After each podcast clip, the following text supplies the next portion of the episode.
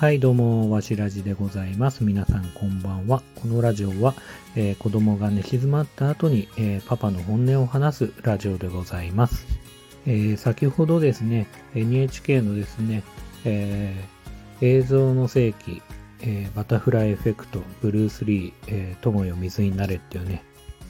っていうね、えー番組を見ました。まあ、ブルース・リーのね、まあ、生い立ちとともにですね、まあ、その偉大なブルース・リーを、まあ、称えると言いますか、まあ、えー説明してくれるような、えー番組でございました。ドキュメンタリーですね。まあ、その感想をね、軽くお話ししたいなというふうに思うんですけど、まあ、そうですね、まあ、改めてね、まあ、発見するような新しい映像っていうのは正直、まあ、そんなないかなと思いながら、えーただね、すごくびっくりしたことがありまして、えーブルース・リーがですね、シアトルのかな、えー空手のね、大会で、え演舞をね、え見せてるところがあったり、まあそのね、え片手のね、片手で指だけで、え腕立てをしてるような映像があったりとか、ワンインチパンチっていうね、有名な、えーなんだろうな、パンチをね、打つシーンがあるんですけど、それに関しては、過去には僕は、まあ、白黒でしか見たことなかったんですけど、まあ、今回、えーリマスター版といいますか、このななんていうんですかね、ああいうの、映像をきれいにしたような状態で NHK でね、放送されてて、えーすごくね、こう、綺麗な映像で、そのね、昔の本当に、えー1960年代にね、映像が見れたっていう、60年代のね、ブルース・リーが見れたっていうね、まあ、無名の頃のね、ブルース・リーの映像が見れたっていうのが、すごくね、僕は、まあ、そこはね、ちょっとね、まあ、びっくりしたところですね。まあもちろんね、こう、過去にはもう本当何百回ともね、見てきたような映像ね、まあテレビの、えーオーディション的にね、こう、えーカメラテストとともにね、ブルース・リーが自分の自己紹介してる映像だったりとか、えー海外のね、えーインタビュー番組でね、回答してるブルース・リーとか、まあそういうのはね、まあ何回か見たことあって、まあただね、まあ毎回毎回思うんですけど、ブルース・リーのね、この、えーなんていうんですかな、まあ32歳で亡くなってはいるんですけど、まあ20代とか、まあ30代前半でありながらね、あの貫禄っていうかね、えっ、と、ましてやこう、60年代で70年代前半に、まあまだまだね、この人種差別だったような頃のアメリカで、え成功して、まあ、あれだけのね、こう自信を持ってというか、まあ、あえてそういう姿というか、えーそういう風に見せてたのかもしれないですけど、僕はね、すごくね、そのブルース・リーの生き方っていうかね、その、えー表現力といいますか、そういうところにはね、本当改めてね、えー自分はね、とっくにブルース・リーの年齢を超えて、もう全然年上になっちゃいましたけど、えーまあ、すごくね、えーえー影響されると言いますか、すごくね、尊敬に値するね、まあやっぱりカリスマなんじゃないかなっていうふうにね、改めて思いましたね。で、まあ今回も、まあなんだろうな、まあただただね、まあブルース・リーがね、映画俳優として素晴らしかったよってだけじゃなくて、さっき言った通り、こう差別とかね、人種の壁とかね、いろんなものを飛び越えて、えー成功した人でもあるんで、まあ、そのあたりもね、すごく描かれてて、ユーゴスラビアのね、えー方ではいろんな人種がいて、まあ、戦争が起きて、えーただそこでね、ブルース・リーの銅像が建てられて、まあ、いろんなね、えー人たちからね、ブルース・リーっていうのはその国をね、またいで、まあ、全然関係ないところでも、えー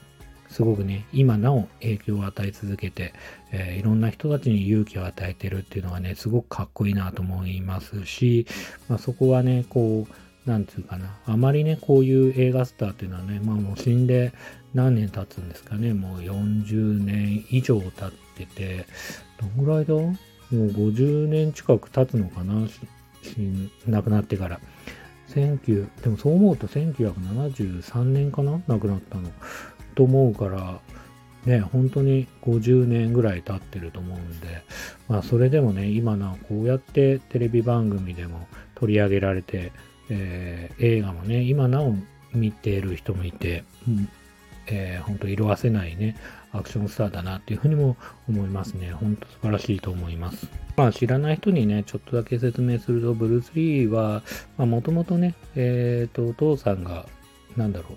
コメディアンみたいな方で、で、まあ子役の頃からブルース・リーは香港のね、映画に出てはいたんですけど、まあいろいろ香港でやんちゃしたっていうこともあって、えっ、と、アメリカにね、えー10代後半かな、の頃から、まあ、移住して、ね、まあ、アメリカでね、えー、高校卒業して、まあ、大学生になって、まあ、その頃から、あの昔からね、まあ、子役の、子役の頃からもちろん英春剣で、まあ、有名なところだと一歩マンからね、英春剣を学んで、まあ、それをもとにね、えー、海外に渡ってからもそれをね、さらに進化させて、ボクシングとかいろんなものを取り入れて、自分のね、えー、格闘技のスタイル、ジーク運動を作って、えー、かつね、えテレビドラマ、グリーンホーネットとか、まあそういうものに出たものの、なかなかね、人種の壁を越えることができなくて、まあ自分でね、えー、カンフーをね、広めるためにいろんなね、テレビ番組の企画なども作って出したりはしたものの、えー、萌えよカンフーとかだと、まあ主役には抜擢されずに、デビッド・キャラダインっていうね、カンフーの経験もないような、えー、方が、えー、抜擢されて、自分はね、えーまあ、ちょっとね、出演してるシーンもあるんですけど、まあ、なかなかね、こう、テレビでの、えー、スターの座にもつけずに、で、1971年かな、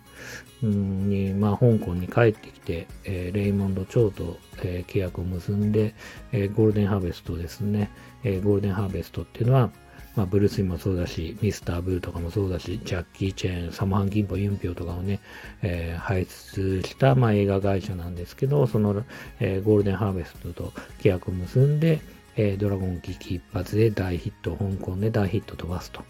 で、その後は、えー、ドラゴン怒りの鉄拳ですね、えー、ドラゴンへの道、えー、燃えよドラゴンと、立て続けにね、ヒット作出して、で、模様ドラゴンではね、改めてハリウッドにね、えー、免れて、え、ー、と、ハリウッド映画を作ると。で、まあ、えー、素晴らしい映画を作るんですけど、皆さんご存知の通りね、模様ドラゴンっていうのは本当素晴らしい映画、エンターザドラゴンっていう形でね、えー、海外でね、えー海外でも大ヒットだし、どの国行っても大ヒット、日本でももちろん大ヒット、香港でも大ヒットした映画なんですけど、まあ、そのね、公開された時には、ブルース・リーはね、えー、亡くなってたと。いう感じでね、すごく伝説の人ですね。で、さっき言った通り、まあ、アジア人であれだけのスターになったっていうのはね、もうなかなか、まあ、過去にはいなかったと思うんで、えー、その後はね、もちろん、ジャッキー・チェンとか、いろいろね、アジアで大成功したね、映画スターもいますけど、やっぱりそこはブルース・リーがね、えー、作ってくれたね、えー、道といいますか、まあそれがあったかなって、それでもね、ブルー、ジャッキー・チェンもね、後に80 1980年ぐらいにね、あの、ハリウッドに進出しながらも差別というか、まあ、なかなか成功できずに、えブルース・リーの真似をさせられたりとかしながら苦労はするんですけど、まあ、ブルース・リーがね、こう、作ってくれたね、えー、道をね、えーあったんではないかなっていうふうには思いますね。うん。で、ブルース・リー自身は、まあ、その後亡くなりながらもね、様々な影響を与えて、カンフー映画もちろん、まあ、革命的にね、えー、変えていったっていうのももちろんだし、まあね、皆さんの好きな漫画とかゲームっていうのも、ほとんどのものが、まあ、ブルース・リーの影響下にあるんではないかなって僕はね、基本的には思ってるんで、あの、死亡遊戯とかね、あの、1階からね、何回こう、階を登っていくことにね、強いやつが出てくるみたいなね、発想とか、ほぼほぼね、こう、ジャンプ漫画のね、えー、ネタとかにもされてるような、まあ元ネタになってるんではないかなっていうふうに思ってますし、まあね、いろんなところに影響を与え続けてるし、今日のね、ドキュメンタリーのように、えー、他の国のね、いろんな人たちにも勇気を与え続けた、えー、スーパーヒーローだったんではないかなっていうふうには思います。はい。というわけで、えー、今日はですね、ちょっとブルース・リーのね、え NHK のね、番組で、えー、バタフライエフェクトっていう映画で、あ番組で、えー、ブルース・リーを特集してたので、ちょっとブルース・リーのお話をさせていただきました。えー、そんな感じですかね。はい。えー、それでは今日もありがとうございました。それではおやすみなさい。